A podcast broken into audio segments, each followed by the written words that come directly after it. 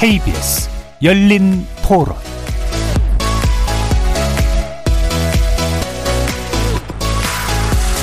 안녕하십니까. KBS 열린 토론 정준희입니다.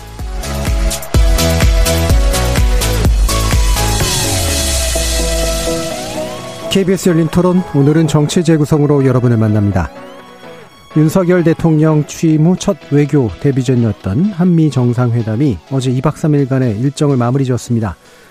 이번 회담에선 북핵 문제 그리고 경제 안보 등에서 양국의 동맹을 확대하고 강화시키는 데 초점이 맞춰졌습니다. 일각에서는 우리는 안보를 챙겼고 미국은 경제적 이익을 챙겼다는 분석을 내놓고 있는데요. 또 반대편에서는 대북 정책과 중국과의 관계에 있어 운신의 폭이 좁아질 수 있다는 우려도 나옵니다. 한미 정상회담 결과가 미칠 대내외적 영향, 정치의 재구성 일부에서 정리해 보도록 하겠습니다. 한편 6일 지방선거 9일 앞으로 다가왔는데요. 음, 여당은 새 정부의 국정 안정을 위해, 야당은 새 정부 견제를 위해 각각 국민들의 지지를 호소하고 있습니다. 이렇게 국회뿐 아니라 지방선거전에서 첨예하게 대립하고 있는 여야가 오늘 고 노무현 전 대통령의 추도식에서는 잠시 정쟁을 멈추고 함께 추모하는 모습을 보여주기도 했는데요. 한덕수 국무총리 인준을 비롯한 한미 정상회담 등 최근 여러 정치적 현안이 6일 선거에 어떻게 작용할 수 있을지 지방선거 현안과 판세, 정치 재구성 2부에서 얘기 나눠보겠습니다. KBS 열린 토론은 여러분이 주인공입니다. 문자로 참여하실 분은 9730으로 의견 남겨주십시오. 단문은 50원, 장문은 100원의 정보 용료가 붙습니다. KBS 모바일 콩 그리고 유튜브를 통해서도 무료로 참여하실 수 있고요. 일라디오 이제 콩을 통해서는 보이는 라디오로도 만나실 수 있습니다. 시민 논객 여러분의 날카로운 의견과 뜨거운 참여 기다리겠습니다. KBS 열린 토론 지금부터 출발합니다. 살아 있습니다. 토론이 살아 있습니다. 살아있는 토론, KBS 열린 토론. 토론은 라디오가 진짜입니다. 진짜 토론, KBS 열린 토론.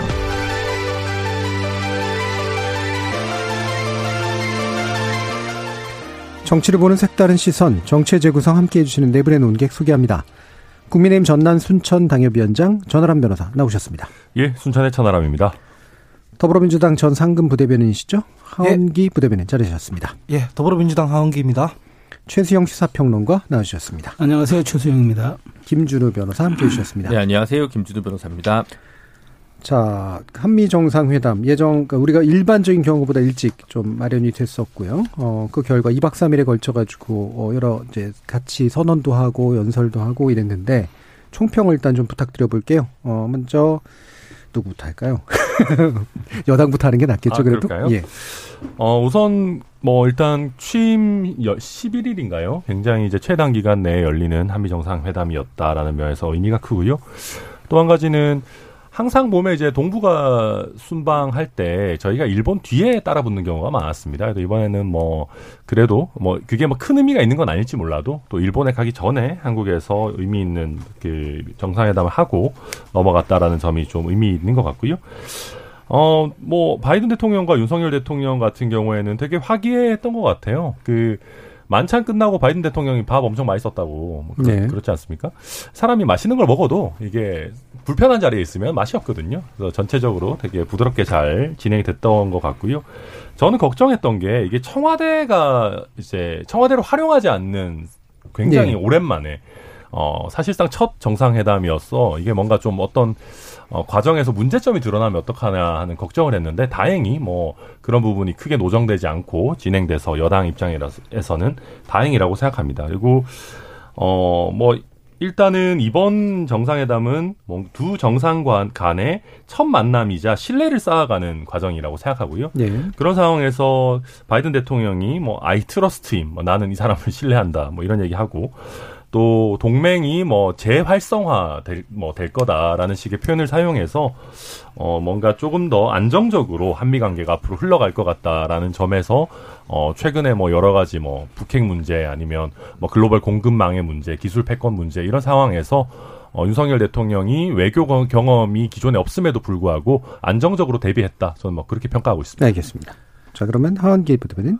예, 저는 뭐 사실 국정 초반임에도 불구하고 그런 한계가 있음에도 불구하고 이만하면 괜찮았다라고 라고 평가를 하려 했는데 음. 오늘 평가를 조금 뒤집게 됐습니다. 제가 한마디로 요약하면은 우리가 얻은 고객은 그래서 대체 무엇인가 이런 음. 부분인데요. 미국 입장에서 동북아 전략에 임할 때 한국이 늘 일본의 뒤에 있었던 건 맞기 때문에 어, 일본보다 한국을 먼저 방문했던 건 약 상징적인 장면이 맞는 것 같습니다. 한국의 국격이 상승했다는 것을 보여주는 단적인 모습이었는데요. 근데 정작 그래놓고 오늘 일본에 가서는 이- 또 엉뚱한 얘기를 하더라고요. 엉뚱한 얘기라기보단 전통적 얘기인데 일본의 유엔 안보리 상임 이사국 진출을 지지한다. 뭐 일본의 방위력 증강 계획을 지지한다. 이런 뉘앙스의 얘기들을 하더라고요. 그건 우리 입장에서는 박수 칠 만한 얘기가 아니지 않겠습니까?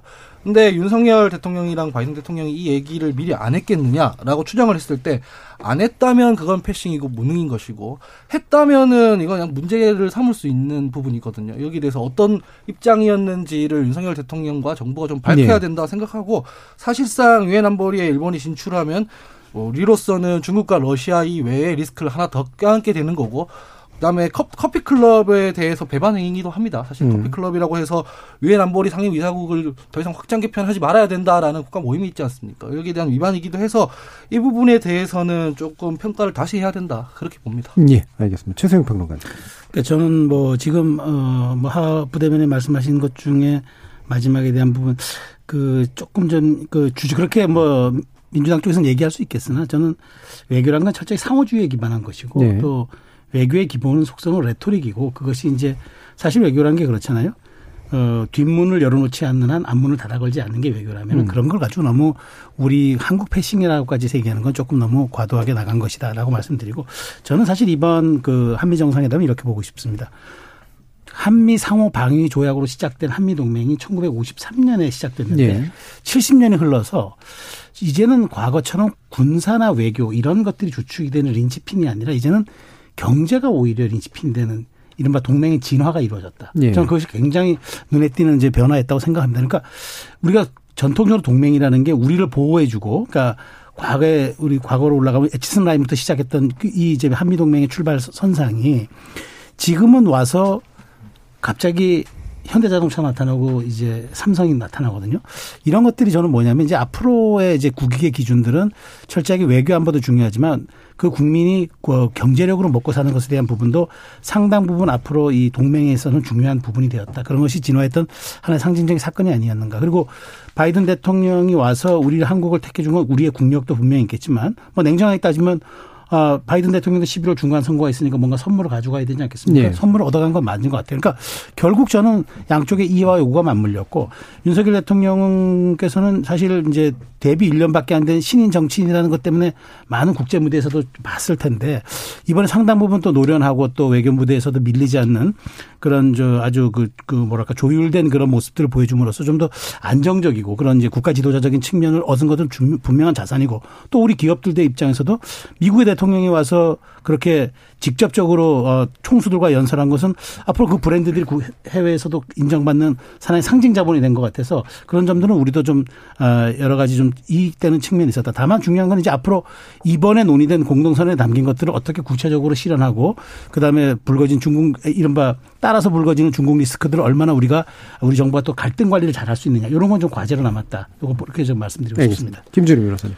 나쁘게 얘기하면 이제 두 정상 의 중간 선거용 정상회담이었다라고 예. 평가할 수 있겠죠. 그래서 바이든 대통령은 이제 가을 중간 선거 최수영 평론가님 말씀하셨고 얻어갔습니다. 일단은 뭐 삼성, 현대자동차 뭐등 관련해 가지고 투자 유치 관련된 문제라든가 그래서 경제 대통령 경제를 살리겠다라는 부분은 가져갔고요. 그리고 윤석열 대통령 같은 경우는 지방선거 앞두고 본인이 대선을 할때 얘기했던 뭐 강한 안보, 강한 한미 동맹과 관련돼서 특별히 미국 정부의 예산 수반을 요하지 않는 레토릭을 얻어냄으로써 본인은 공약을 지켰고 본인은 보수파다 뭐 이런 이제 이미지를 뭐 세우는 데는 성공했을 거라고 생각하는데 그게 그러면 이제 여기가 이게 다 동북아 평화 남북 관계 그리고 우리 공동체의 미래를 위해서 전부 플러스 요인이냐는 걸 제가 잘 모르겠다라는 이제 궁금증이 이제 드는 거죠. 그 IPC라고 IPF라고 하는 인도 태평양 경제 프레임에 이제 가입하기로 했는데 이제 그거랑 쿼드 정상회담까지 지금 일본에서 있는 거잖아요. 그죠?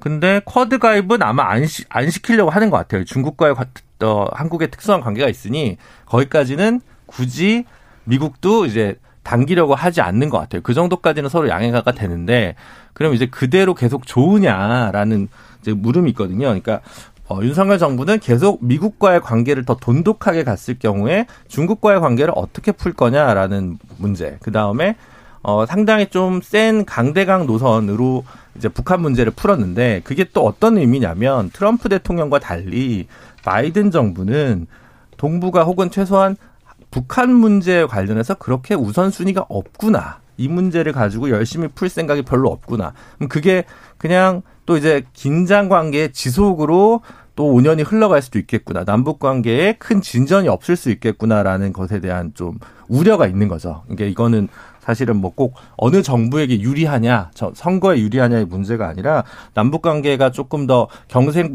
문제가 좀 다시 풀릴 수 있으면 좋을 텐데 그게 오히려 다친 거 아니냐. 그렇게 만약에 잡힌다면 그건 꼭 국익에 좋은 건 아니지 않냐라는 것이고요. 예. 중국 문제만 조금 더 말씀 마지막으로 더 드릴 딴 거 오늘 얘기할 게 많으니까 이 얘기만 하면 그러니까 중국과 미국 중에 택할 때 어떻게 할 거냐. 예를 들어 뭐 안보는 뭐 미국이랑 하고 경제는 중국과의 관계도 어느 정도 중요해야 된다라고 얘기를 하지만 사실 계속 이 어느 순간에서 계속 어려움이 닥칩니다. 그래서 어떻게 할 거냐. 근데 이 어떻게 할 거냐가 예를 들면 이런 사태인 거죠. 우크라이나와 러시아의 관계에 봤을 때 중국이 만약에 정말 대만의 어떤 불상사 어, 어떤 무력 개입을 한다면 그때 어떻게 할 거냐라는 질문이 있을 수 예. 있는데 질문을 바꿔보면 중국과 같은 국가가 계속 지금 미중이 이제 갈등하고 닫힌 체계로 가고 있는 상황에서 중국이 대만을 침공하지 않기 위해서 한국은 무엇을 할 것이냐.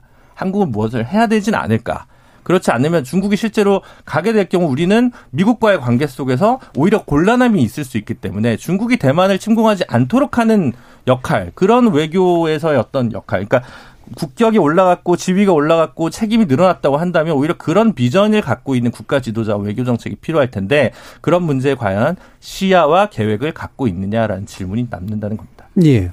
자, 그러면 지금 전반적인 총평을 해주셨으니까요. 어, 그 각각에서 뭐 생각이 다르신 부분들도 다 각각 있으시긴 하겠습니다만, 어, 일단 논점을 두세 가지 정도로 줄여봤으면 좋겠어요. 어, 생각보다, 어, 전문 분야들이 아니셔서 할 말이 없으실 것 같았는데 굉장히 많은 말들을 하실 것 같은 느낌이 확 들어가지고, 그럼 좀 더 들어가 보죠. 일단, 어, 경제 문제, 그 다음에 북핵 문제, 그리고 나서 이제 중국 문제로 이제 연결해 나가는 그런 과정을 한번 해봤으면 좋겠습니다. 중국 문제가 먼저 나올 수도 있겠는데, 아, 이른바 이제 안미경 중에서 안미경세라는 말로 바꿨다고 했어요.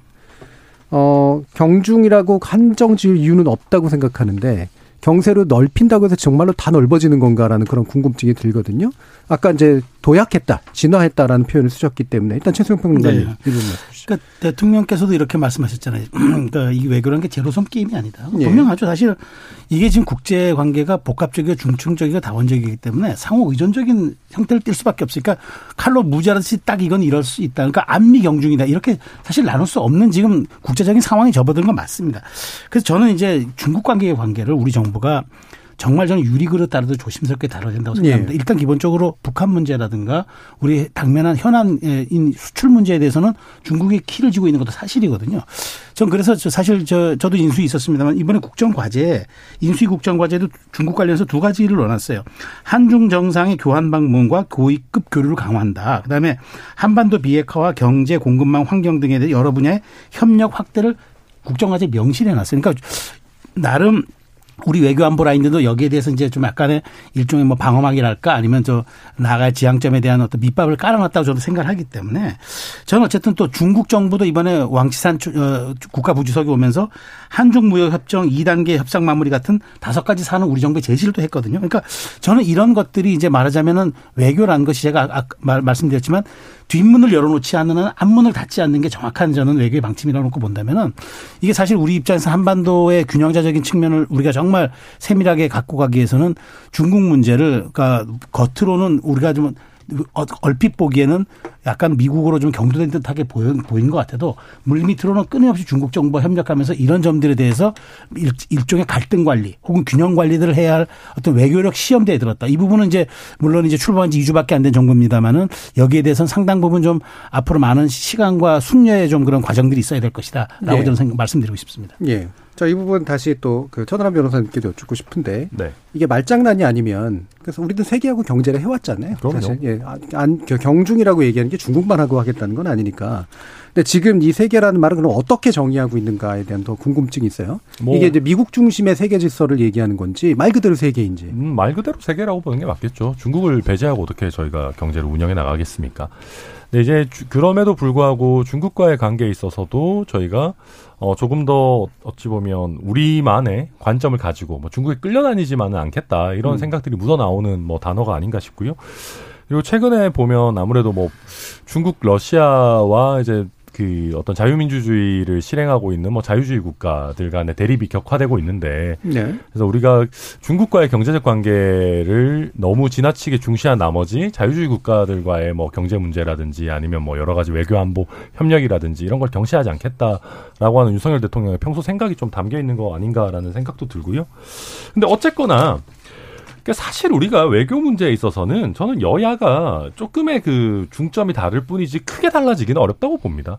그러니까 문재인 정부 때도 보면 항상 저희가 문재인 정부 친중 아니냐라고 국민의힘 쪽에서 공격하면 문재인 정부도 항상 아 우리는 어느 때보다 칩니다. 뭐 우리만큼 미국 대통령 마- 많이 만나고 이런 정부가 있었느냐. 우리도 탄탄한 한미 동맹 위에서 뭐 중국과의 경제 실리 이런 걸 챙기겠다라고 대답해 왔고요. 반대로 이제 뭐 윤석열 정부에서도 당연히 저희도 뭐 한미 동맹 굉장히 뭐 중시하고 뭐 북한에 대해서 조금 더 원칙론적 접근하겠다라고 하지만 뭐 또 코로나19 인권적인 지원 할 거는 다 하고 중국과의 관계에서도 방금 최소영 평론가님 말씀하신 것처럼 어, 경제 문제 잘 풀 수 있도록 노력하겠다라는 얘기거든요. 그러니까 이게 뭐 정부가 바뀌었다고 해서 외교가 180도 확확 달라질 수는 없는 거니까 조금 더 서로 어떤 부분을 조금 더 중시하고 언어를 어떤 부분을 좀 더 중시해서 사용하느냐라는 정도지 뭐 저희라고 해서 북- 뭐 중국과의 관계 특히 이제 경제 분야의 교류 이런 거를 뭐 당연히 줄일 생각은 전혀 없습니다. 예, 하원 기자님. 예. 일단 뭐 IPEF 출범하는 문제에 대해서는 어쨌든 누가 봐도 이거는 알셉에 대항하기 위한 음. 중국 중심의 알셉에 대항하기 위한 거라는 건 누가 봐도 다 알지 않습니까? 이게 뭐 중국의 반도체 굴기라던가 글로벌 패권주의에 대항해서 삼성의 반, 어, 삼성부터 반, 어, 방문하거나 이게 다 이, 이거는 다 알고 있는 문제인데 문제는 로드맵이 필요한 거거든요. 이를테면 문재인 정부 같은 경우에는 신남방 정책이라는 확실한 로드맵을 갖고 균형 외교를 펼쳤는데 이번 같은 경우에는 한국 제조업이 이를테면은 중국의 의존도를 줄여 나가야 된다는 것은 분명한 과제인 건데 이걸 어떤 방식으로 빌드업을 할지가 아직 빠져 있는 부분이 있어요. 물론 이제 IPEF도 출범을 하는 모양이니까 아까 그 교수님 말씀하신 대로 내용을 채워 나가야 되는 부분이 있어서 지금 이게 성과가 어떻다라고 평가하기에는 좀 어려운 부분이 있는 거 아닌가라는 음. 생각이 들었습니다. 예. 근데 미국은 원래 다양한 국제 질서 있다가 뭔가 좀 파트너가 마음에 안 들면 비슷한 거 새로 갈아 끼우고 이렇게 그렇죠. 하잖아요. 또 예. 에이펙이 있는데 사실 그게 태평양 경제 전부다인데 사실 중국이랑 러시아 빼고 가려고 이렇게 가는 거라서 어 미국의 자의적인 정책에 너무 빨려 들어가는 게 꼭 좋은가 나쁜가는 예. 고민이 듭니다. 근데 하여튼 앞에 하은기 대변인님이랑 천하람 변호사님 제가 하려던 얘기 적어놓은 걸 다 쓰셔가지고 일단 그 여야가 서로 이제 어 너는 친중이야, 뭐 너는 뭐 친일이야 이런 식의 이제 뭐 정치적 국내 정치의 방식을 위해서 외교 문제를 자꾸 동원하는 방식들은 좀 지양해야 될 때가 왔다. 그동안 그런 걸로 좀 말도 안 되는 이른바 장사들을 하신 거 아니냐라는 좀 비판의 비판과 우려의 목소리를 먼저 전하고 그리고 하은기 대변인 잘 얘기하셨지만 그 남방 정책 특히 뭐 베트남이나 여러 국가들과의 교류 교류 교류 협력을 더 확대하려고 했던 문재인 정부의 고민도 사실은 중국에 대한 의존성 문제, 중국 리스크를 좀 관리하기 위한 일환이었다고 봅니다. 근데 그걸 이제 자유민주주의 국가와의 교류 이렇게 하면 얘기하면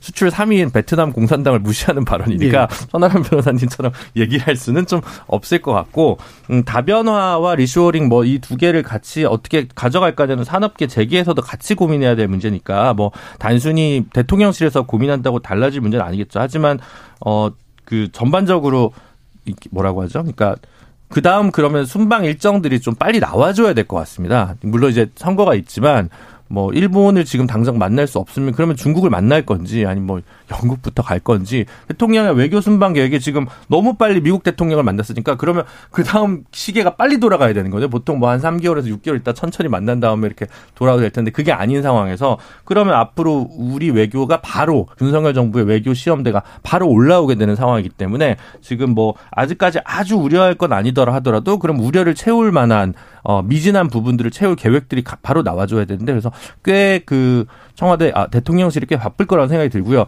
상당히 매파 중심으로 좀 채워진 거 아니냐는 우려들이 좀 있고 다만 이제 주중 대사도 지내신 권영세 의원이 장관으로 입각을 했으니까 그나마 좀 어느 정도 균형 감각 있는 판단들을 좀 하기를 기대해 보려고 합니다. 예. 그러니까 제가 이제 뭐 이런 질문을 드렸던 이유가 어 그러니까 말 그대로 정책 레토릭으로 이제 대외 관계 문제를 어느 정파든 간에 활용해 온 면들이 분명히 있잖아요.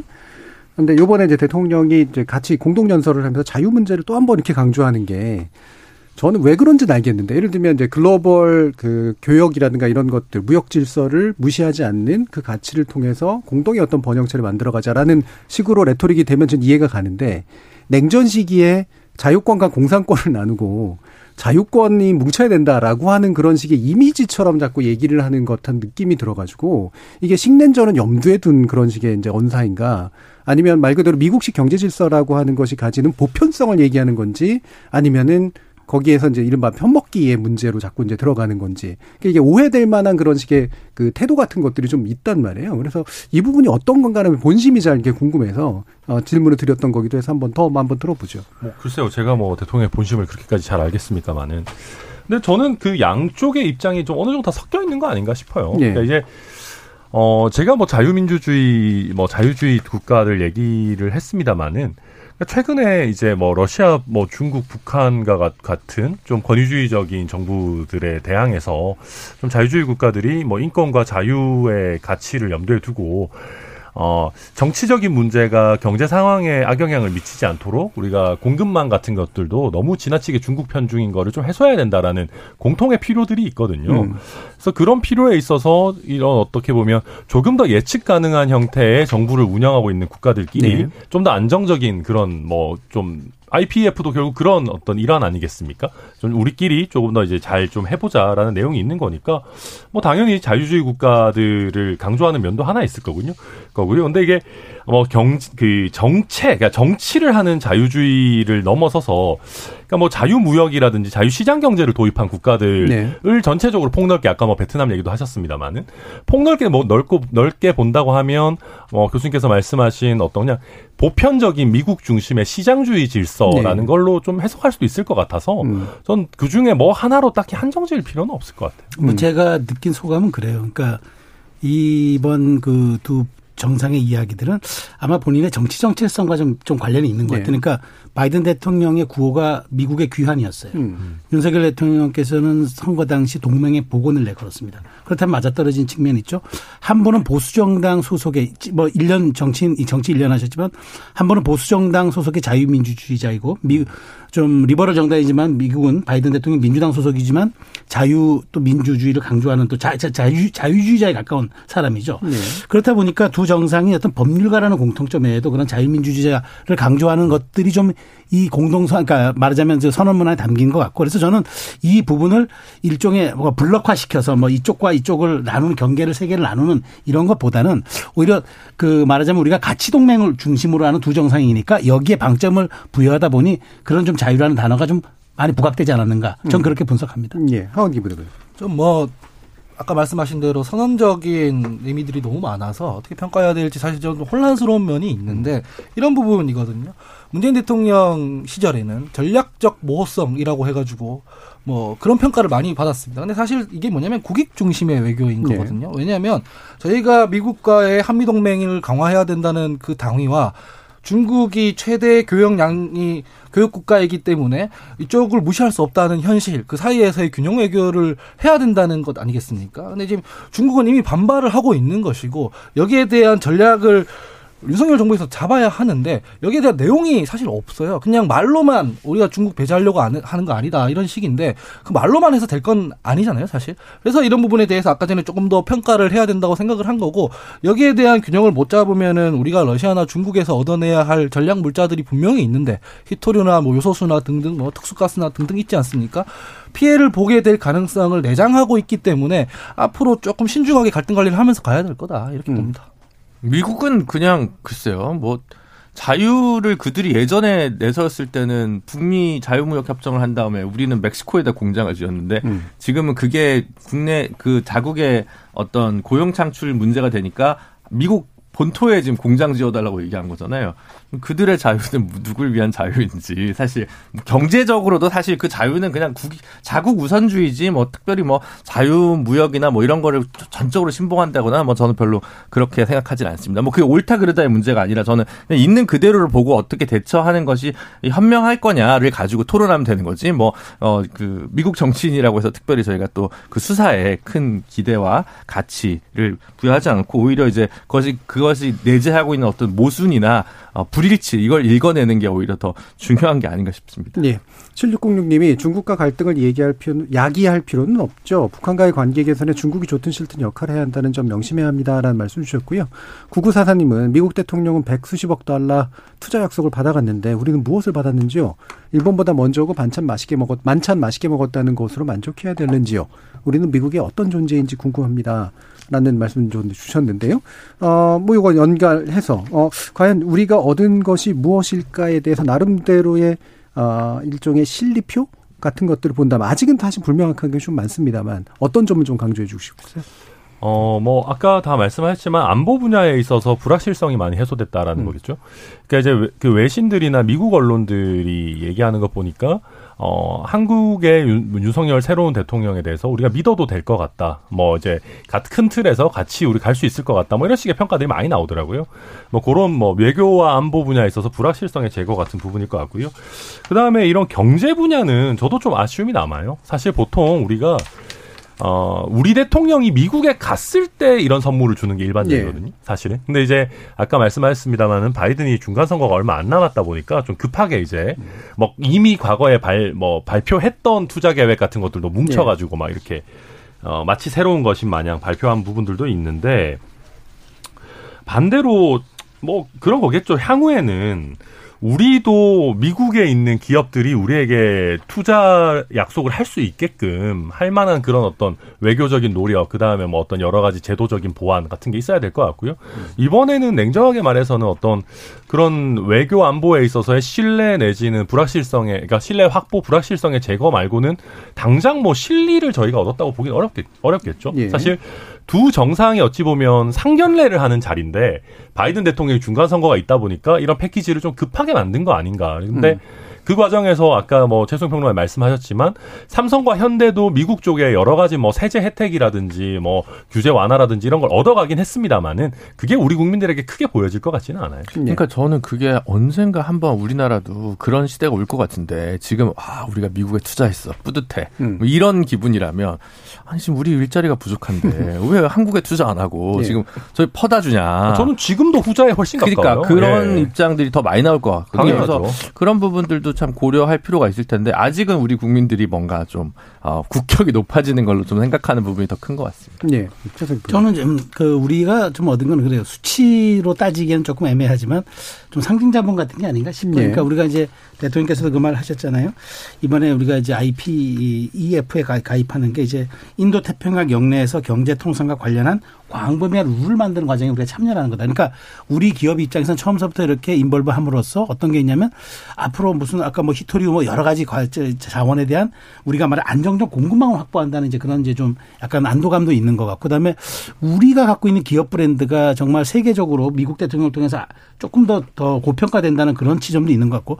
이제 문제는 이제 단 손에 잡히는 이른바 손에 잡히는 뭐 성과가 없지 않느냐 이런 비판이 있을 수 있는데 외교라는 것이 사실은 뭐 그 지금 우리가 투자하겠다는 거 투자하겠다고 계획을 발표한 거지 당장 투자가 이루어진 것도 아니지 않습니까? 음. 그렇기 때문에 상호주의 원칙에 따라서 앞으로 이런 미국이 우리에게 해주는 여러 가지 과정들을 놓고 보면서 조금 조금 보완해 나가는 게 외교라고 놓고 본다면은 우리 정부가 지금 조금 약간의 이제 뭐 대선 결과도 그랬지만 좀 불안감 속에 불안정한 좀 정치적 환경 속에 출발했지만 오히려 이런 과정들이 좀 어, 정부, 윤석열 정부를 좀 안정적이고 튼튼하게 해주고 또 우리 국력과 국격을 조금 높여주는 이제 시작의 일환으로 놓고 본다면 저희가 너무 조속한 그 결과에 대해서 너무 네. 우리가 일일비할 필요는 없겠다라는 점 말씀드리고 싶습니다. 네. 그러니까 제가 또 이런 질문을 드렸던 이유 중에 하나 문전 전 대통령이 이제 미국 방문했을 때 이제 삼성에서 거기서 현지 투자를 하겠다고 네. 하니까 우리나라 돈 그렇게까지 그쪽에 갖다 바쳐가지고 우리 일자리를 뺏어가고 있는 거 아니냐라는 비판이 그 당시 야당에서 아니, 나왔단 말이에요. 실제 예. 당연히 비판할 만한 부분이죠. 예. 그리고 어 근데 다만 저는 그때도 뭐 저희가 비판했겠지만 기업들은 이 외교적인 국익을 위해서 투자를 하고 말고 하는 그런 곳은 아닙니다.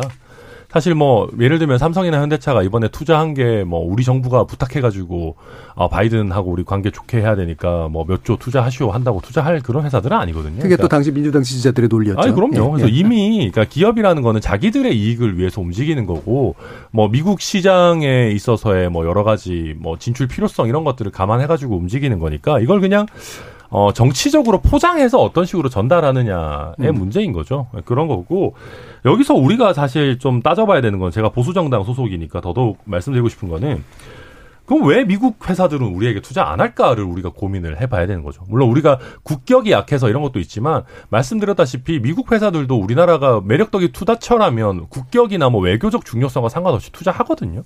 근데 반대로 예를 들면 홍콩이 예전에 이제 굉장히 불확실성에 시달리고 홍콩에 있는 금융회사들이 갈 곳을 못 찾아서 헤맬 때 어, 서울이나 뭐 인천, 송도나 부산 같은 곳은 대안으로 고려조차 안 되는 경우들이 많았거든요. 그러니까 아, 저도 어, 어떤 일자리라는 측면에 있어서는 우리나라에 있어서의 뭐 어떤 세율이라든지 규제라든지 이런 것들이 글로벌 스탠다드에 있어서 어, 회사들을 유치하는데 과연 제대로 된 환경이나 유리한 환경이냐라는 거를 다시 한번 좀 돌아보는 계기가 됐으면 좋겠습니다. 예, 황기 부 대표. 예, 바이든 대통령이 삼성 반도체 공장 시찰 중에 이제 피터라는 이름의 미국 삼성 협력사의 이제 직원들한테 이렇게 얘기하더라고요.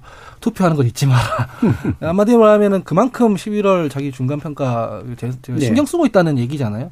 실제로 선물을 많이 가져간 거에 비해서 저희는 뭐가 손에 잡히는지 없는 게 사실이에요. 그래서 아까 전에 교수님께서 말씀하셨다시피 이제 상징 자본이라고 표현하셨는데 어떻게 보면 그게 어음인 거거든요. 음. 앞으로 내용을 어떻게 채워 나가느냐에 따라서 되돌려 받을 수도 있는 거고 아니면 그냥 어음에 머물 수도 있는 거고 그런 예, 거지 않겠습니까? 선결제라는 표현도 예, 쓰시더라고요. 예. 예. 그래서 이런 부분들에 대해서 지금 당장 뭐 상징적인 부분들 때문에 뭐 이건 잘했다 이렇게 평가하기도 어렵고 그리고 국정 초반이기 때문에 한계도 있었을 거라고 생각을 해서 조금 더 지켜봐야 될 문제가 아닌가 그렇게 생각합니다. 알겠습니다. 근데 저는 짧게만 얘기하자면, 그러니까 우리 정부가 한 15년, 20년을 돌아봤을 때, 우리가 미국 대통령과 만나가지고 우리가 손에 잡히는 경제적 성과나 미국 기업의 대한, 하- 대한국 투자 같은 걸 얻어낸 일이 사실 있는가 싶어요. 그래서 그러니까 어떤 실리의 관점에서 놓고 뭐 봤을 때 이번 일이라, 일은 어떻게 보면 뭐 그렇게 뭐 특이한 일은 아니다. 뭐 말씀 덧붙이겠습니다. 음. 네. 그러니까 저는 뭐 그냥 장기적으로 그래서 그 미국, 일본, 중국 그리고 이제 수출에 있어서는 베트남 이제 4개국 정도가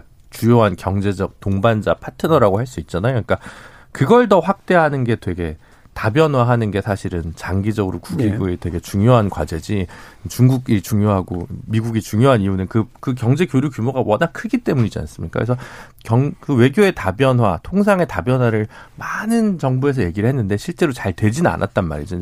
그런 부분들을 좀 같이 고민하는 게 좀 필요하다는 생각이 들고 정치가 투자와 분명 연결되죠. 현대자동차가 인도에 공장을 만드는 인도의 자동차 관세, 수입차 관세가 너무 높기 때문이잖아요. 예를 들면, 그러니까 그리고 국격이 꼭 높아지는 게 아니라 예전에 우리가 WTO에서 개도국 지위를 계속 유지하려고 했던 또 이유가 있잖아요. 그러니까 자꾸 요즘 아 우리가 선진국이 되어서 뭐 국격이 높아져서 뭐 글로벌 위상이 높아져서 뭐 여야 가릴 것 없이 그런 얘기를 하는데 그게 사실은 그렇게 하려면 또 돈이 많이 든단 말입니다. 뭔가 이제 그거에 대해서 자기 역할을 해야 되는데 자기 역할을 하면 아 역할을 할 수 있죠. 그 경제적 그게 높아졌을 상황에서 그럼 그를 통해서 무엇을 전파하고 무엇을 수용하고 수렴하고 이런 그 지향이 분명하지 않고 약간 취해 있는 것 같아요. 약간 예전에 우리가 한 30년 전에 샴페인을 너무 일찍 터뜨렸다 88년에 이런 얘기했던 거 비슷하게 지금 가고 있지 않나라는 우려도 좀 해봅니다. 예.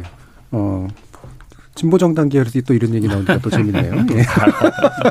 아니 저는 아직까지는 녹색이랑까지는 아니어서 예. 성장을 거부하진 않습니다. 분배 없는 성장을 비판한 거죠. 알겠습니다. 자, 그러면- 성장 없는 분배를 얘기한 적은 없습니다. 예. 1번, 그러니까 일부 마치기 이제 한 4, 5분 정도 남았는데 요거는 간단하게라도 좀 짚죠. 일단 뭐 안보 문제에 있어서 이제 그 원하는 것들을 좀 더 그래도 진전하게 얻었다는 적어도 현 정부 입장에선 맞는 것 같고요. 그게 이제 선거 때부터 계속 얘기했었던 이른바 확장 억제라는 측면 아니겠습니까? 근데 지금의 미국의 이제 관점도 보니까 바이든도 뭐 대화 대화 얘기는 하지만 실질적으로 그냥 그 상태에서 억제를 하는 쪽에 이제 일단은 관심을 더 있지 뭔가를 이렇게 막 자꾸 불러내 가지고 문제를 해결하려고 하는 쪽은 일단 아닌 것 같아요. 정상회담 얘기는 뭐 하고 막 그러긴 합니다만 일단 확장 억제라고 하는 것이 실효적으로 현 정부가 추진하고자 하는 정책의 1단계를 좀 얻은 것 같은데 그 이상의 이제 이 문제를 풀어나가는 데 있어서 이제 바람직한 트랙에 놓여 있다라고 보시는지 일단 여당 얘기 좀 들어보죠. 어, 바이든 대통령은 트럼프 대통령식의 즉흥적인 외교를 싫어하는 걸로 알려져 네. 있습니다. 아무래도 굉장히 젊은 나이에 상원 의원 생활을 시작해서 꽤 오랜 시간, 제가 정확히 몇 년인지 모르겠습니다만 외교위원회에 굉장히 오랫동안 네. 있었거든요. 그러다 보니까 아, 시스템에 의해 돌아가는 외교를 중시하는 걸로 알려져 있고요. 어, 뭐 트럼프식의 막 직접 트, 막 트윗 날려가지고 뭐 약속 잡고 이런 건 안 할 겁니다. 그래서 근데 이제 이런 접근법이 저는 윤석열 대통령과도 잘 맞는 것 같아요. 윤석열 대통령도 뭐 대화나 이런 걸 닫아 놓지는 않지만 뭐 어떻게 보면 달래기식으로 해서 어떻게 억지로 뭐 이렇게 할 생각은 없다. 어, 충분히 어떤 진, 진정성 있는 변화를 추구한다면은 그런 변화를 뭐 적극적으로 돕겠지만 뭐, 뭐 그런 거지 않습니까? 우리가 뭐 만남을 위한 만남 이런 건 안 하겠다라는 것이다 보니까 당분간은 북한의 태도 변화가 어떻게 나오는지를 한미 양국이 지켜보는 시기를 거칠 수밖에 없겠죠. 예. 근데 문제는 이제 북한이 늘 그렇듯이 어, 미국이 본인들에게 관심을 가지지 않는다면 항상 그 어, 대립의 그 정도를 올리는 그런 전략을 쓰지 않습니까? 네. 그래서 어, 그 어떤 북한의 어, 나한테 관심 좀 더 가져줘 하는 것과 미국이 어, 그러려면 정말 뭐 어떤 이런저런 정치 체제, 경제 체제 근본적으로 개혁해 하는 것 사이에서 어, 우리 정부는 물 밑에서 뭐 이런저런 인도주의적 지원을 하고 뭐 대화를 하려고 노력은 하겠지만 뭐 당분간 뭐 아주 혁명적인 변화를 이뤄내기는 쉽지 않지 않을까 저도 그렇게 음. 전망이 됩니다. 예. 이게 이제 확장 억제라는 말을 쓰는데 이게 참, 참 군사 용어나 이런 것들이 어렵기도 하지만 사실은 이 안에 또 레토릭이 담겨 있어서 저는 이제 그게 궁금하더라고요. 확장 억제라고 말은 하지만 실질적으로는 대응 역량을 강화하는 거지 확장 억제가 되든가라고 하는 이제 그런 면이에요. 그럼요. 예. 북한 예. 내에서 자기들이 핵실험하는 거를 우리가 뭐 어떻게 하기가 예. 그래서 이런 확장 억제라는 말이 가지고 있는 약간 오해 가능성도 굉장히 좀 높은 면이 좀 있는 것 같아서. 예. 사실상 지금 할 수 있는 게 별로 없다는 게 맞, 그거는 맞다고 음. 생각해요. 동의하지만 아까 전에 제가 신남방 정책 얘기했습니다만은 윤석열 정부는 윤석열 정부대로의 로드맵이 있어야 해요. 왜냐면은 미국의 국익, 미국의 입장이 대한민국의 국익과 동, 동일한 게 아니거든요. 그래서 뭐냐면 문재인 정부 같은 경우에는 전략이 한반도 평화 프로세스 어, 전술로는 한반도 뭐 운전자론 네. 이런 것들이 독자적으로 있었단 말이죠. 근데 지금 거기에 되게 빠져 있고 사실상 바이든 대통령 같은 경우에는 지금 전략적 인내 시즌 2가 아니냐 이렇게 음. 지금 평가들을 하고 있는데 여기에 그냥 올라탈 게 아니고 문재인 정부 같은 경우에도 뭐 비핵화를 안 하겠다 이런 게 아니었거든요. 비핵화는 조건이 아니라 최종적인 결과물이 될 것이다. 이런 방향성이 있어야 되는 문제이기 때문에 뭐 확장 억제, 뭐 한반도의 완전한 비핵화 이거 다 좋은 레토릭인데 이걸 어떻게 할 것인가에 대한 전략은 따로 수립을 해야 될 거다 이런 말씀을 드립니다. 네. 그, 저는 간단하게 이렇게 해서 설명하고, 싶- 설명드리고 싶어요. 문재인 정부가 한반도 비핵화 협상에 의한 정상회담 방식의 대북 정책에 있었다면은 예. 윤 정부는 군사적 억제의 강화에 바탕에 둔 대북 정책을 하겠답니다. 예. 그런데 다만 이것이 어떻게 평가될 것이냐. 저 바이든 대통령이 이랬죠.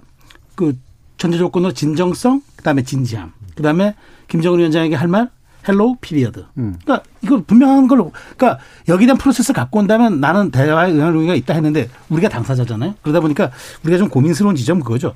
긴장 고조에 대해서 우리가 물밑으로는 항상 네. 북한과 채널을 또 열어놔야 되고 그다음에 군비 경쟁을 그럼 속도가 있게 할 것이냐 네. 이 부분은 좀 조금 내부적으로는 음. 성찰을 해봐야 될 시점인데 요 두 가지만 사전적으로 잘 관리한다면은 저는 어쨌든 이 부분을 한번 우리가 새로운 정치 실험뿐만 아니라 대북 정책의 접근으로서 저는 한번 고민해볼 것이라고 생각합니다. 예, 네. 김주로 변호사. 저는 그냥 이전 트럼 프 문재인 정부 때 있었던 뭐 성과라면 성과할 수 있는 싱가포르 회담이나 이런 부분은 전혀 언급 안 한 게 선거를 앞둔 두 정상이 굳이 전임자를 얘기를 하고 싶지 않구나. 네. 정말 선거용 정상회담이다라는 생각이 좀 들었어요.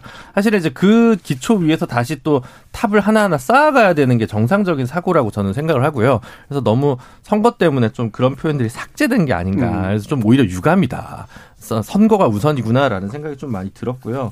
어, 지금 사실은 보수의 그 남북 관계는 기본적으로 붕괴론의 기초에 있었습니다. 그 붕괴가 몇십 년 동안 시나리오가 형성이 안 돼요. 붕- 붕괴론에 입각한 방식 아닌 방식이 뭐냐? 혹시 보수는 어떤 고민을 하고 있느냐라고 좀 얘기를 해줬으면 좋겠는데 결국 가다 보면 그 붕괴론에 입각한 시나리오를 가지고 있단 말이죠. 그래서 저는 그게 상당히 유감이라고 하는 거고요. 그래서 그런 부분들을 어떻게 풀 수 있냐라는 고민들. 그 전쟁 난다고 맨날 얘기했거든요. 전쟁이 나는 게 아니라 지금 좀 변화가 필요한 상황에서 그냥 그 가치 기- 기존의 가치를 그냥 고수하는 것만으로 남북 관계가 풀릴 것인가? 선거에서는 여전히 유리할 수 있지만 그리고 그 다음으로 이거에 바이든이 아까도 초두에 말씀드렸습니다만 동의해줬다는 것은 남북 관계 푸는 문제가 본인에게 지금 우선순위가 없다. 지금 본인 외교 순서에서는 중국 문제, 우크라이나, 러시아 문제이지 남북 관계가 전혀 우선순위 없다는 거니까 이것도 사실 우리에게는 좋은 소식은 아니다.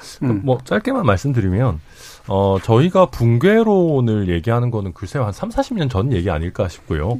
저희는 항상. 사실상 이명박 정부에서도 그랬었죠. 아, 그랬나요? 네. 근데 아무튼, 뭐, 붕괴론이라기보다는 저희는 사실상 개혁 개방론에 훨씬 더 가깝죠. 네. 저희는, 어, 뭐, 북한이 그냥 예컨대 지금의 그 뭐 리짐이라고 하죠. 자기들의 지배 체제를 유지하더라도 북, 중국식의 개혁 개방이라도 해서 네. 저희가 자유로운 경제 교류, 인적 교류를 할 수 있게 되는 근본적인 변화를 당연히 저희 추구하고 있는 것이고요. 어 그게 뭐 붕괴다라고 볼 수 있는 건 아니 아니지 않습니까? 당연히 뭐 바람직한 변화고요.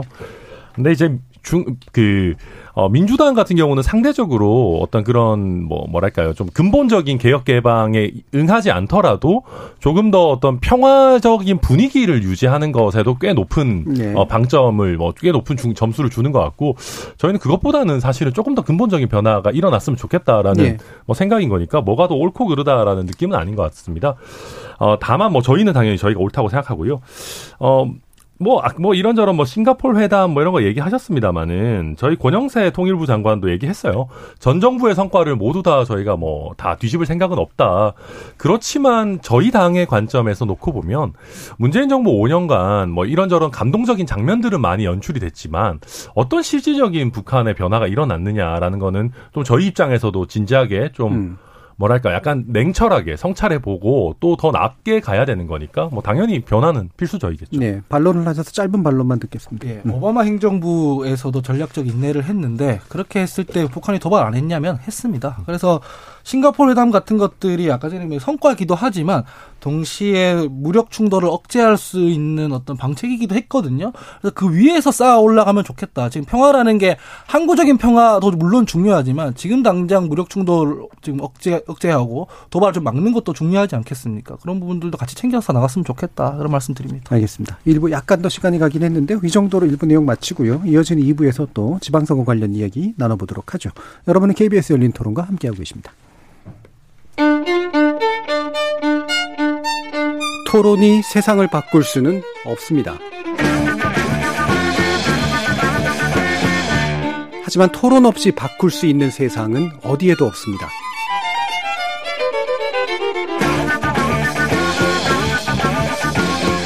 세상의 선한 변화를 갈망하는 당신. 정답이 아니라 질문의 힘을 믿는 당신. 우리 KBS 열린 토론에서 만납시다.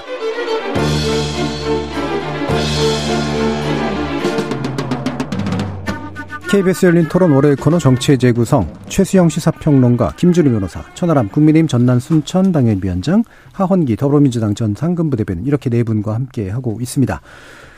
어, 일단은, 어, 지방선거 전에 하나 짚어야 될 것이, 이제 오늘 이제 노무현 전 대통령의 13기 이제 추도식인데, 여기에 현 여권 인사들도 이제 대거 참석을 했습니다. 어, 대통령실 비서실장, 그리고 한덕수 신임 국무총리도 이제 참석을 했죠. 이 부분에 대해서 하은기 부대변인 어떤 언급 주실까요? 예, 저는 이런 모습을 정부 여당이 계속 보이는 것은 굉장히 긍정적으로 평가합니다. 특히 지난번 5.18 관련해서는 야당 입장에서는 좀 긴장해야 하는 부분이라고도 생각을 하고요. 물론 협치의 내용 차원에서는 지금 인사 문제를 비롯해서 교착 상태에 있는 것들이 많이 있지 않습니까? 그래서 이벤트들로만 이루어질 건 아니고 실질적인 합의를 통해서 내용을 만들어 나가야 될 것 같다. 이런 식의 모습, 이런 식의 평가를 할 수 있을 것 같고, 예, 뭐, 일단은 지금 기존의 보수 정당이 보여왔던 모습들, 5.18 폄훼, 뭐 이런 부분들, 이념적인 대립, 이런 말도 안 되는 뭐 우기기, 이런 것들에선 지금 많이 벗어나 있기 때문에 네. 긍정적으로 평가하고 있습니다. 네. 이게 사실은 긍정적일 수밖에 없고, 당연히. 이제 우리 국통을 세우는 문제에 있어서 5.18 문제나 노무현 전 대통령에 대한 추도의 명을 같이 하는 것이 기존 보수 정당이 어려웠던 건 지도자가 그 신념이 없어서일 수도 있지만 사실은 지지층에 대한 어떤 이제 그 두려움도 좀 있었던 거잖아요. 어떠세요? 네, 맞습니다. 그러니까 사실 어, 특히 5.18 같은 경우가 굉장히 뼈 아픈데요. 사실 5.18을 민주화 운동으로 규정하고 어, 5.18 민주화 운동 특별법을 만들고 하나회를 척결하고 뭐 이런 부분은 다 김영삼 정부에서 그렇죠. 네. 일어났던 일입니다. 근데 이제 그 사이에 저희의 이제 몇몇 이제 정신 나간 사람들이 이제 뭐 폄하 발언 뭐 음. 이상한 얘기들 하고 또 거기에 대해서 저희가 저희의 강성 지지층을 우려해서 마치 이제 최근에 민주당이 최강호 의원을 잘 쳐내기 어렵듯이 이제 그 사람들에 대한 온당한 어 처부, 처분을 하지 못하는 게 반복되다 보니까 강원도 얘기하시는 건 아니죠? 아 뭐 아무튼 간에요. 아니 농담입니다. 예, 그 어쨌거나 뭐 그런 상황이 가- 반복되다 보니까 마치 저희 정당 전체가 5.18 민주화 운동을 폄하하는 것처럼 인식이 돼 있었던 거는 저희도 굉장히 뼈 아픈 부분이고요. 어, 실제 방금 이제 진행자께서 말씀하셨던 게 어, 국민의힘이라는 저- 국민의힘의 전신 정당들이 우리 지지층을 너무 스스로 굉장히 안 좋게 생각하고 있었던 것 같다는 생각이 듭니다. 네. 그러니까 저희가 국민의힘이 출범하면서 정강 정책을 바꾸면서 저희 정강 정책에 아예 5.18 민주화 운동을 넣었거든요. 음. 저도 그때 정강정책위원회 같이 했었는데 그러면서 막 감론을박이 내부에 있었, 있었습니다. 막 우리 지지층에서 난리친다. 막 예. 아무도 난리 안 쳤습니다. 아, 우리 스스로 우리 지지층의 수준을 굉장히 낮게 평가하고 예. 있었던 거고요. 아, 이번에 뭐 일단 5.18 문제는 이번에 굉장히 잘 했으니까 앞으로도 좀 지켜봐야 될 것 같고 그 다음에 이제 노무현 대통령 문제 같은 경우도 우리가 우리 스스로 저희 당도 뭐 문재인 대통령이 뭐 자기 지지층만 챙긴다, 뭐 진영만 챙긴다 욕은 해놓고 대통령이라는 존재를 우리 스스로 너무 작게 생각한 것 같아요. 예. 그러니까 대선 후보까지는 진영의 대표지만 대통령이 되는 순간 국민 전체 국가의 대표 아니겠습니까? 노무현 전 대통령이 비록 저희 진영이 배출한 대통령은 아니지만 어, 국민 전체의 어떤 그 비극적인 결말에 아픔이 있는 것이고 네. 그걸 뒤늦게나마 함께 아파하고 또 서로 어, 이걸 계기로 오히려 국민 통합을 위해 나아가겠다라고 하는 거는 책임 있는 뭐 공당의 당연한 자세라고 생각합니다. 예. 김준호 변호사님. 네, 뭐 저도 음, 그 보수 정당의 건강성을 찾는 지- 징표라고 생각을 해서요. 좋게 보고 있습니다. 근데 뭐 협치랑은 딱히 뭐 연결되는 부분이라기보다는 그냥 앞으로는 그냥 이건 약간 그냥 기본으로 네, 놓고. 관혼상제랄까 네. 뭐 가정의례 준칙이랄까 뭐 이런 느낌으로 좀 다가가고요. 어, 다만 어쨌든 총리 인준이 된 상황에서 노무현 정부의 마지막 총리가 윤석열 정부의 첫 총리로 취임하면서 이게 참여한 건 한덕수 총리 개인으로서는 또 묘한 감회가 있을 거라는 생각이 드는데 그거보다는 오히려 총리 인준이 된 상황에서 빨리 좀 어, 윤석열 대통령께서 몇몇 논란이 되고 있는 장관 후보자나 어, 대통령실 비서관 인사와 관련해서 좀 빨리 정리를 하고 넘어가는 게 좋지 않을까라는 생각이 많이 들었습니다. 예. 그걸 최수영 평론님께서 얘기해 네. 주실 것 같긴 합니다. 그러니까 협치라는 게 그렇잖아요. 예. 내가 어떻게 하느냐에 달린 거지 상대가 어떻게 해달라고 요구하는 건 그건 누구나 할 수 있어요. 그러니까 내가 어떻게 하느냐에 따라서 협치는 달린 거니까 이제 야당이 저렇게 이제 그 정말 좀뭐 경론 끝에 한덕수 총리 인준을 대승적으로 받아 했다 그러면은 이제 대통령께서 의회 그 국회 연설 중에 의회주의를 그렇게 강조했다 네. 그러면은 의회주의를 존중하고 그다음에 앞으로 이런 모습들이 제가 보기엔 계속 쭉 꾸준히 가는 그런 모습들이 필요한데 저는 어쨌든 이번에 뭐좀 아직도 뭐 정호영 장관 문제가 남아 있습니다만은 이 부분에 대해서는 저는 뭐 대통령께서 국민적 눈높이를 벗어나지 않을 거라고 보고요.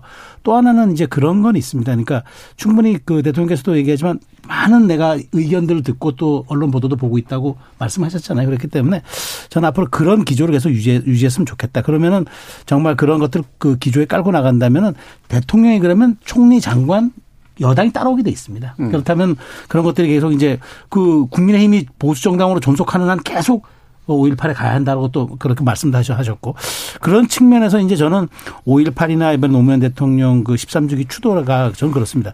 이 두 가지가 사실은 과거에는 진영을 상징하는 네. 분열을 상징하는 그런 사실 행사였고 그런 이제 말하자면 일이었는데 오히려 저는 이게 지금은 통합을 상징하는 일로 가, 고 있다는 건 뭐 다 세 분 다 동의해 주셨지만 대단히 바람직한데 이런 것들이 저는 정말 영, 영속성을 가지고 그다음에 꾸준함을 가지고 가는 간다는 건 대단히 중요하고 또 그것이 국민적 평가를 받을 것이다. 다만 그 정말 좀 민주당에 좀 뼈아픈 지적, 지적 하나 드리고 싶은 거는 한덕수 총리가 총리 인준 전에 봉화마을 가겠다고 했는데 마치 그것은 무슨 부비트랩처럼 네. 혹은 무슨 언론 플레이인 것처럼 그런 식으로 자꾸 접근하면 저는 곤란하다. 그런 부분들은 저는 대승적으로 좀 받아들여주는 모습들이 우리 정치에 좀 진일보 하는데 좀 필요하다. 그런 네. 자꾸 속셈 따지는 것들 그런 것들은 좀 우리가 조금 좀 이제는 극복해야 될 과제가 아닌가 싶습니다. 예. 자, 진심론인데요, 결국에는. 예. 예, 저도 저도 뭐 있는 그대로 받아들이면 좋겠다고 생각해서 음. 이런 조언은 저희 당이 잘 경청했으면 좋겠습니다. 다만 예. 협치는 저희가 당이 다르지 않겠습니까? 그냥 한쪽에 끌려가는 게 협치가 아니고 견제할 것은 견제하고 협조할 것은 협조하고 그리고 토론과 설득을 통해 상호 양보를 이끌어내서 통합을 하는 게 협치입니다. 지금 민주당 입장에서는 어쨌든 한덕수 총리 인준을 해줬잖아요. 그럼 공이 넘어간 거거든요. 이건 지금 그렇다면은 윤석열 정부에서도 이제 답을 해줘야 되는 시점이 다가왔는데 지금 답을 못 받고 있습니다. 우리가 지금 봉화마을 갔다 이게 지금 답이 아닌 거잖아요. 인사의 영역에 있어서 문제 제기를 받고 있는 부분 이 부분에 대해서는 빨리 정리가 필요해 보인다 이런 말씀드립니다. 예, 제가 이제 이것도 진심을 묻는 건지는 모르겠습니다만 제가 생각하기에는 이게 제가 못 돼서 그런 건지 모르겠는데 어 정호영 그 후보자에 대해서 밀어붙이는 게 어, 어떤 면에서 보면 뒤통수 쳤다라고 하는 말이 되면서 지선에 유리하게 민주당으로선 작동할 수도 있다라는 혹시라도 내심을 품고 있거나 이런 건 혹시 없나요?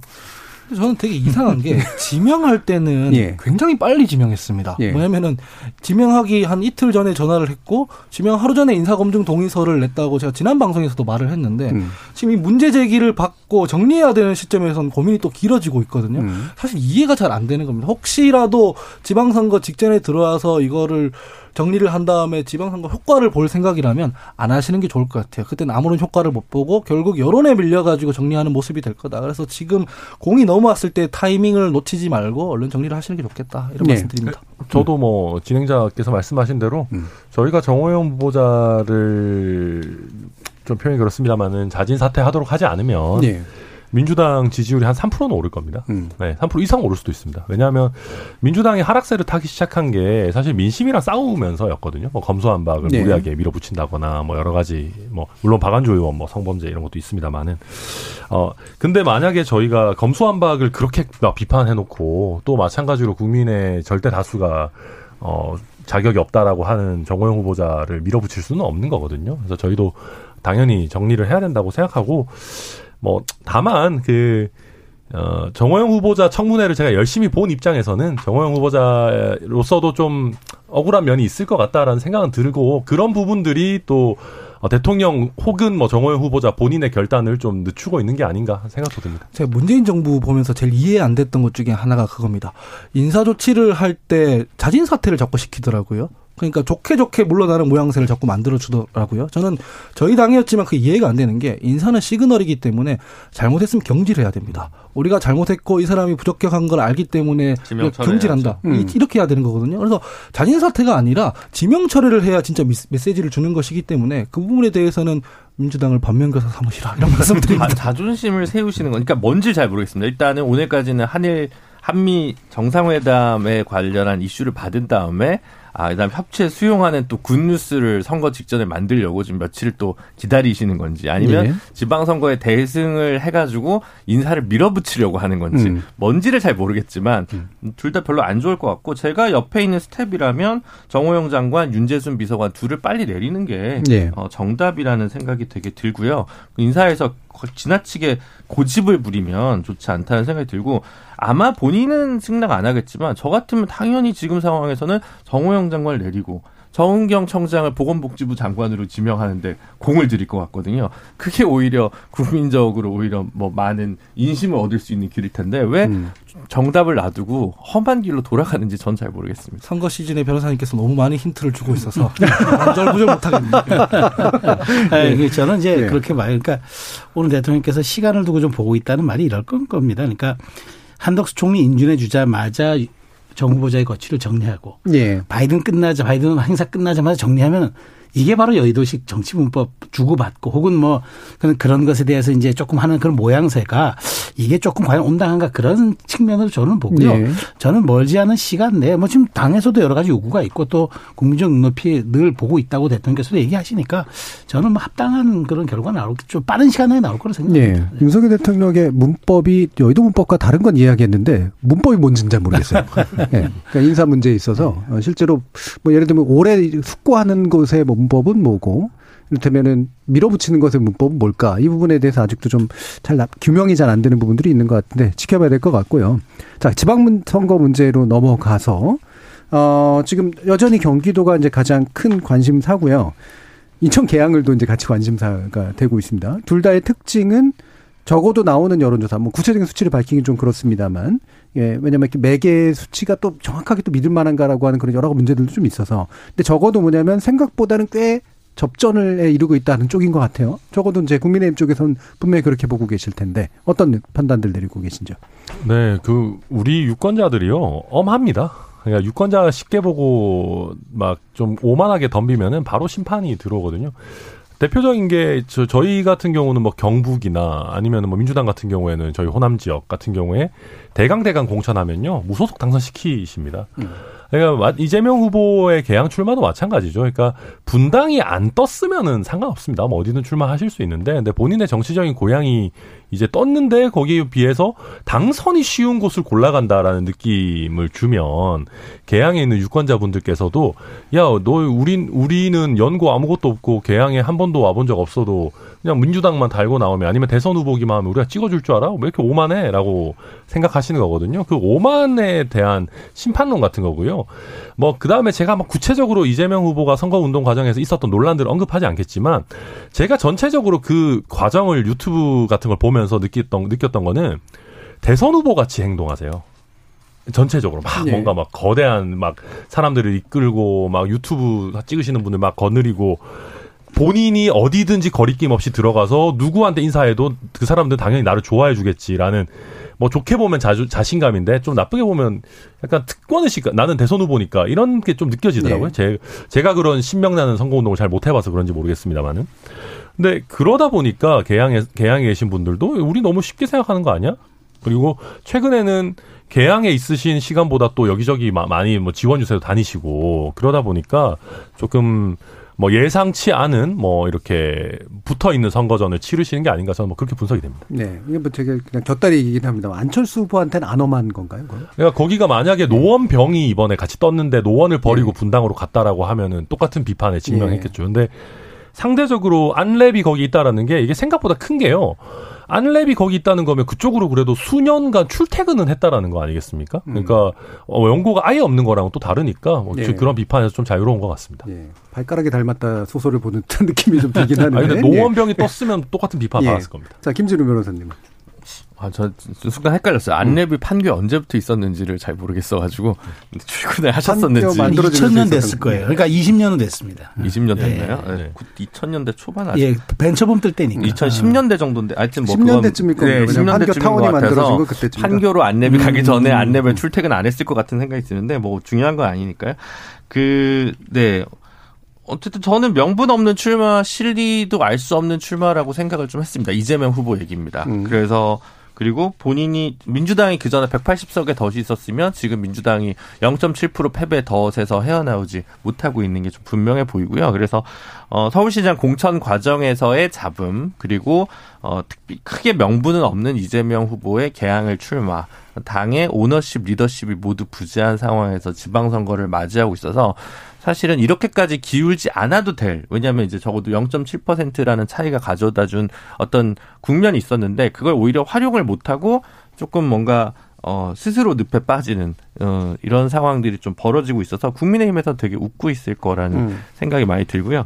국민의힘 특별히 혁신 공천을 솔직히 잘 못했다고 생각합니다. 잘한 건 별로 없는데, 어 이제 뭐 이준석 대표는 혁신 공천을 하겠다고 시스템 공천 하겠다고 했는데 뭔지 잘 모르겠고 다만 어쨌든 어느 정도의 허니문 기간 어 어쨌든 새로운 정부가 좀 달, 되길 바라는 어떤 스윙보터나 중도층의 마음 이런 것들이 또 있기 때문에 좀 유리한 국면으로 가고 있고 시간이 좀 짧습니다. 그 기간 동안에 과연 어떤 요소가 발생할지 모르겠지만 이런 국면이라면 박빙 대결인 지역에서는 국민의힘이 조금씩 조금씩 더 유리하거나 아니면 후보 경쟁력으로 그걸 압도해야 되는 상황일 텐데 아마 경기도의 박빙 상황은 어, 그래도 김동연 후보의 후보 경쟁력이 좀 있어서 그런 부분이 아닌가 싶기도 합니다. 예. 안내 판교 사옥은 2011년 9월에 준공됐다고 하네요. 11년 9월. 예. 네, 그 전에 땅 보러는 다니셨을 수도 있을 것 같기도 하고.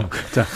저는 이번 선거가 좀 민주당이 중앙당도 약간 전략적 오류가 있었던 것 같고 이재명 그 후보 측도 약간 전략적 오류가 있었다. 그러니까 예. 첫 번째는 이제 이걸 대선의 연장전으로 끌고 간 거는 음. 잘못된 거죠. 왜냐?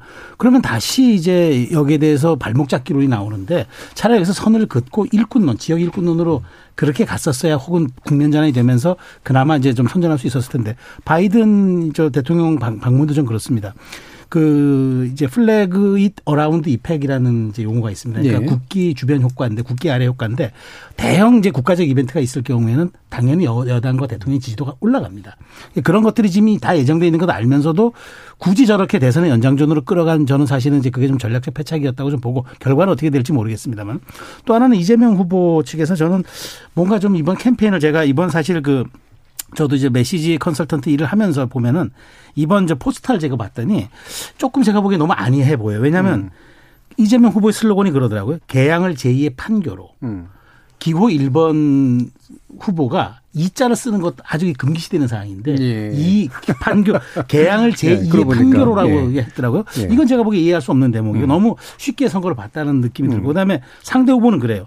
25대 25 그러니까 25년 대 25일 음. 이 프레임을 위에다 걸고 밑에다가는 계양만 보고 갑니다 이렇게 했어요. 음.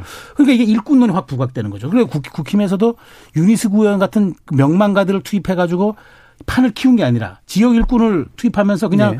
판을 작게 가- 가버렸거든요. 그러니까 이재명 후보가 지금 내세우는 있는 이 슬로건이 약해지는 거죠. 그래서 그런 점들도 그러니까 당과 조금 후보가 조금 어쨌든 전략적인 좀 약간의 패착을 둔 건 아닌가 싶은데 아직 9일이라는 시간이 남아서 지켜볼 만하겠습니다만 어쨌든 지금 이렇게 되다 보니까 오늘 같은 봉하마을 가는 것도 이재명 후보가 지금 봉하마을 갈 만큼 한가 하- 할까 이런 얘기들이 나오잖아요. 네. 아무리 노 대통령 추모가 중요하다 하더라도 이렇게 박빙 선거라면 지역을 돌아야 되는 것 아니냐 이런 얘기들 나오는 걸 이런 여론들이 결코 결코 이재명 후보에게 그 아까 대선 후보급으로 정치 그러니까 이번 한다 그랬는데 그래서 저는 이러니까 자꾸 대선의 연장전이라는 프레임이 씌워지는데 이 점은 좀 나- 남은 9일이지만 좀 전환 국- 국면 전환이 좀 필요하지 않을까 음. 효과는 어떨지 모르겠습니다만은 네. 그런 말씀 드리고 싶습니다. 음. 오히려 이제 되게 좀 자충수처럼 됐다. 음. 예, 뭐 전 세 분 분석에 전반적으로 동의를 하고요. 음. 어, 결국 선거 혹은 정치의 요체는 사람의 마음을 얻는 것이잖아요. 네.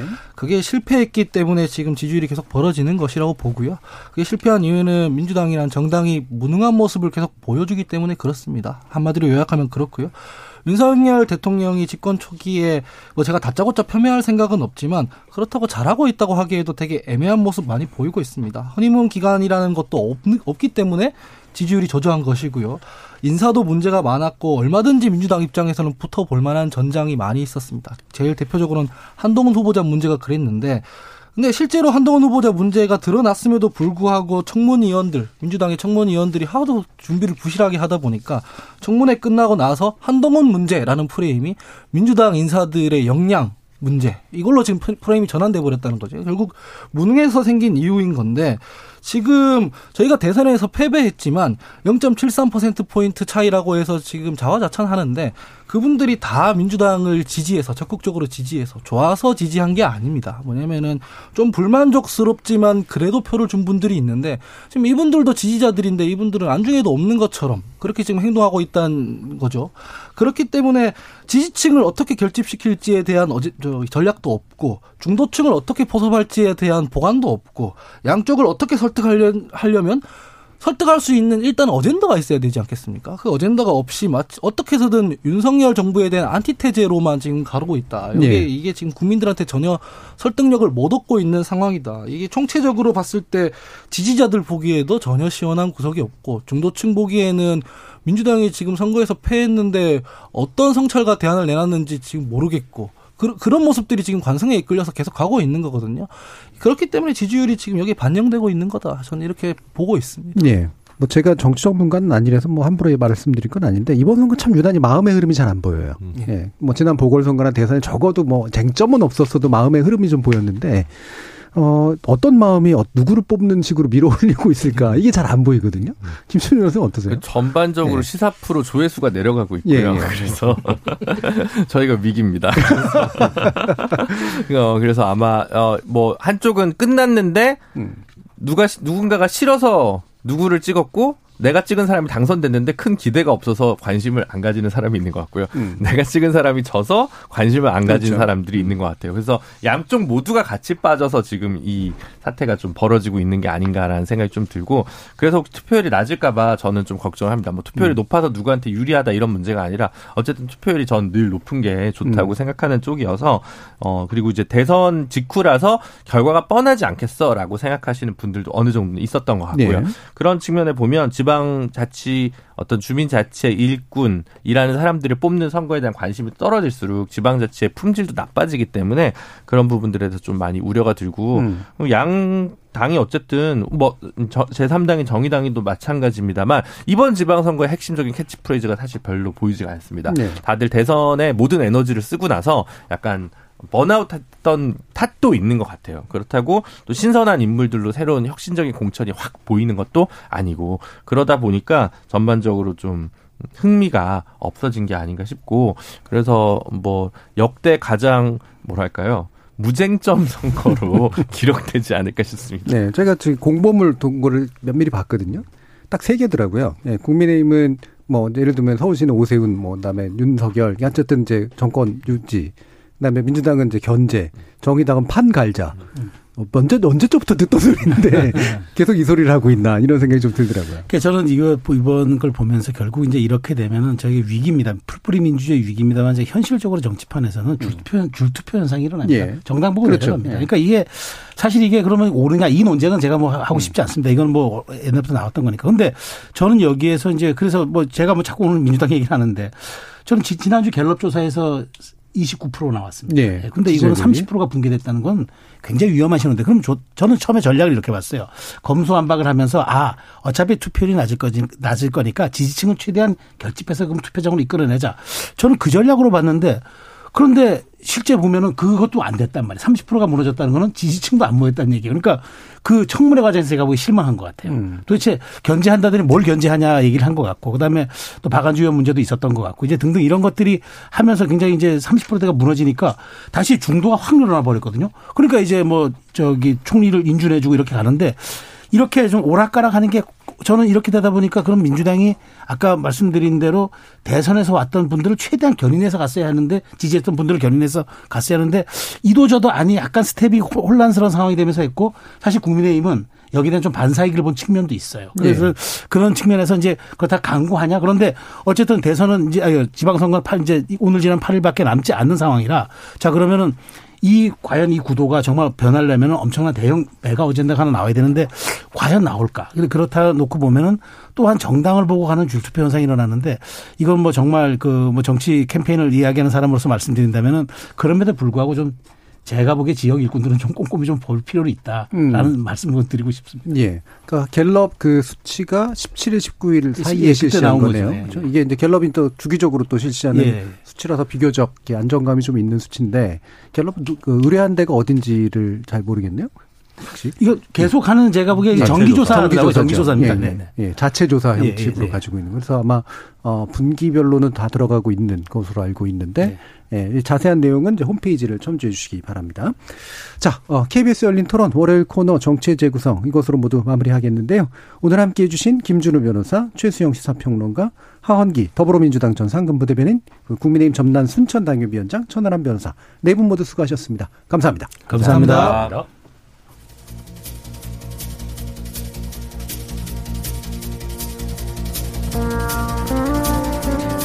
선거를 큰 탈 없이 치르고 그 결과에 따라 권력의 이양 작업을 원활하게 해내는 것. 어, 민주적 정당성의 가장 중요한 기초를 이루는 두 가지 행동입니다.